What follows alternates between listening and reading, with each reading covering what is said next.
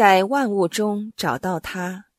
第十一天，如何突破与主的关系？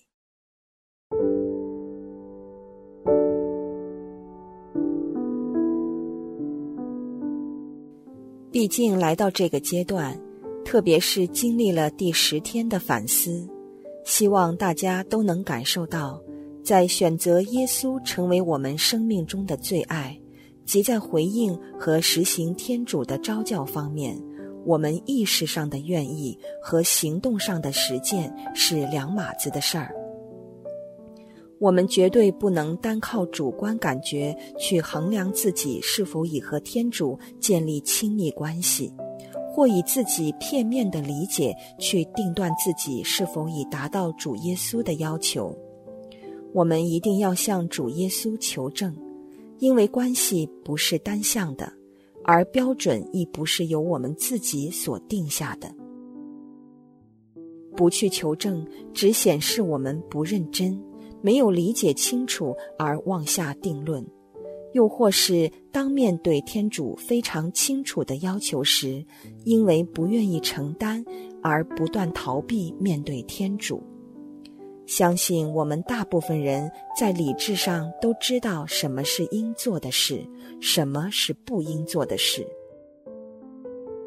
天主常常透过我们的良知向我们说话，我们是知道的。而天主的话语已清楚地在圣经中向我们袒露，也确实令我们无可推诿。归根究底，最有可能的就是我们对这段关系不够认真，会有其他吸引我们更认真的投放我们的心思念虑的喜好，成为我们与天主建立正常健康关系的绊脚石。所以。每当我们因为选择天主而导致我们不能投入我们的喜好时，我们就离天主而去，或逃避他的目光及他柔和的邀请。在我们与天主的关系上，我们经常利用天主，并认为他对我们的爱及谅解是理所当然的。可怜的天主就因此常常被我们冷落及欺负。成为关系中的受害者。如果在这些问题上我们不认真的去厘清的话，我们怎能凭良心宣称我们渴望在万物中找到天主呢？这样不是很虚假、很自欺欺人吗？所以，我们真的需要在这毕竟中用足够的时间去审视我们的状态、意识。理解及真实意向，才能落实的去探讨如何在生活的细节中与万物去寻找、看见和感受天主的灵在，否则一切都是空谈，没什么意思。富少年的故事给我们很大的反省空间。当时主耶稣已正在迈向耶路撒冷。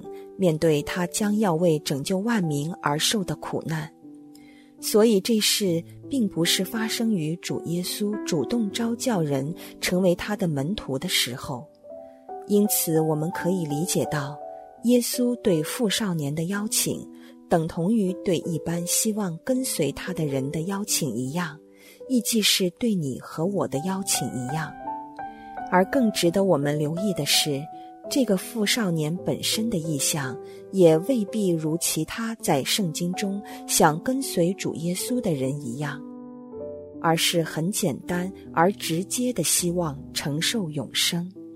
所以，我们可以推断，耶稣对门徒或宗徒们的要求，一定会比对富少年的要求更高。可以说。耶稣对富少年提出的要求，是我们要踏上天国路的最低门槛。你可能会这样想：天主未免太苛刻吧？这又与天主在我们心中的形象有关系。假设我们深信天主是完全美善的，而他一心要顾及我们最大的益处，加上因为我们是他所创造的。所以，天主是知道我们的软弱及我们的脾性，在这个基础上，我们可以相信，天主会为着我们的得救，只是最有效和最直接的途径及方法，而不会刻意刁难我们。如果我们怀疑天主无必要的将门槛提高的话，我们心目中这个天主的形象就偏离了天主的本质。假使天主真是这么无理苛刻的话，相信你也不会选择在万物中找到这个天主吧。当我们厘清这一切之后，我们才能做出认真而彻底的回应，去落实选择天主成为我们生命中的最爱。有了这个基础，在万物中找到它，就变得有意思了。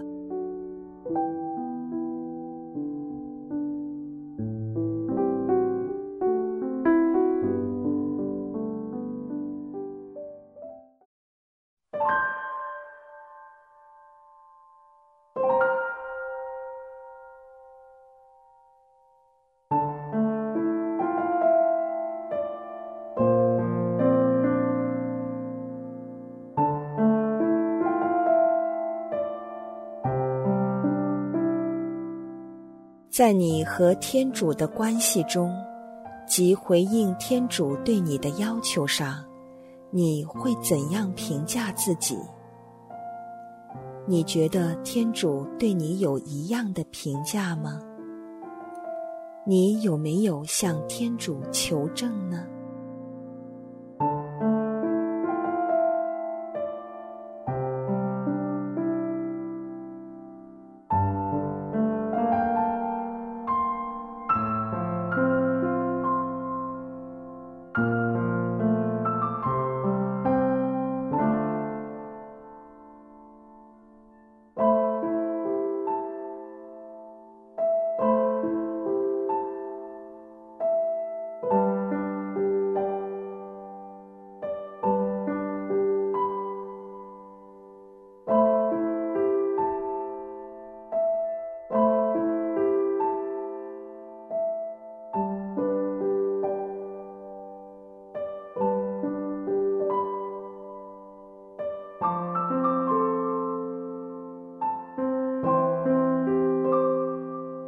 在与主的关系上，你有没有一些在理智及良知上知道应该做的事，而你却没有去做呢？为什么？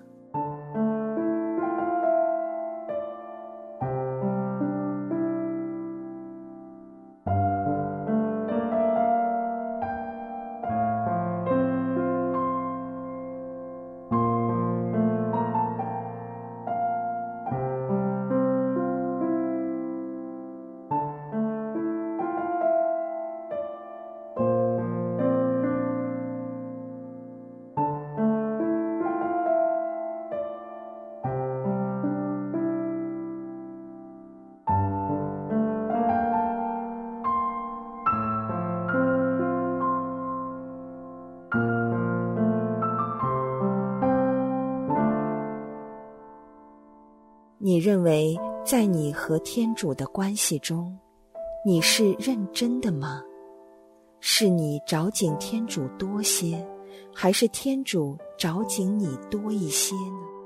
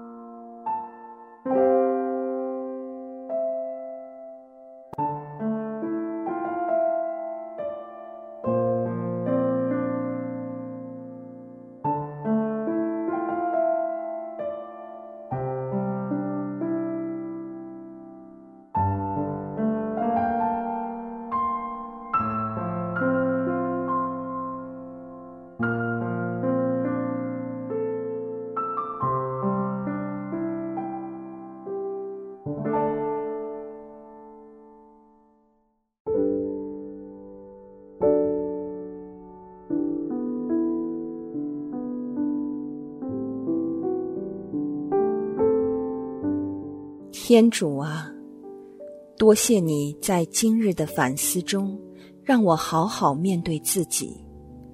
在我和你的关系中，我真的没有顾及你的感受，而我亦惯常为我自己的行为做辩护，更没有想过向你求证。天主啊，为什么我会这么自我和自私呢？求你帮助我，好好的从你的角度去思考，为什么你对我有这么高的要求？去反省，为什么我对自己的喜好竟然比起对你更认真、更上心？我真不愿意见到自己，在我和你的关系上，我竟然成为欺凌者，令你难受。我不愿意只求你宽恕我只希望你赐我力量及决心选择你成为我生命中的首位。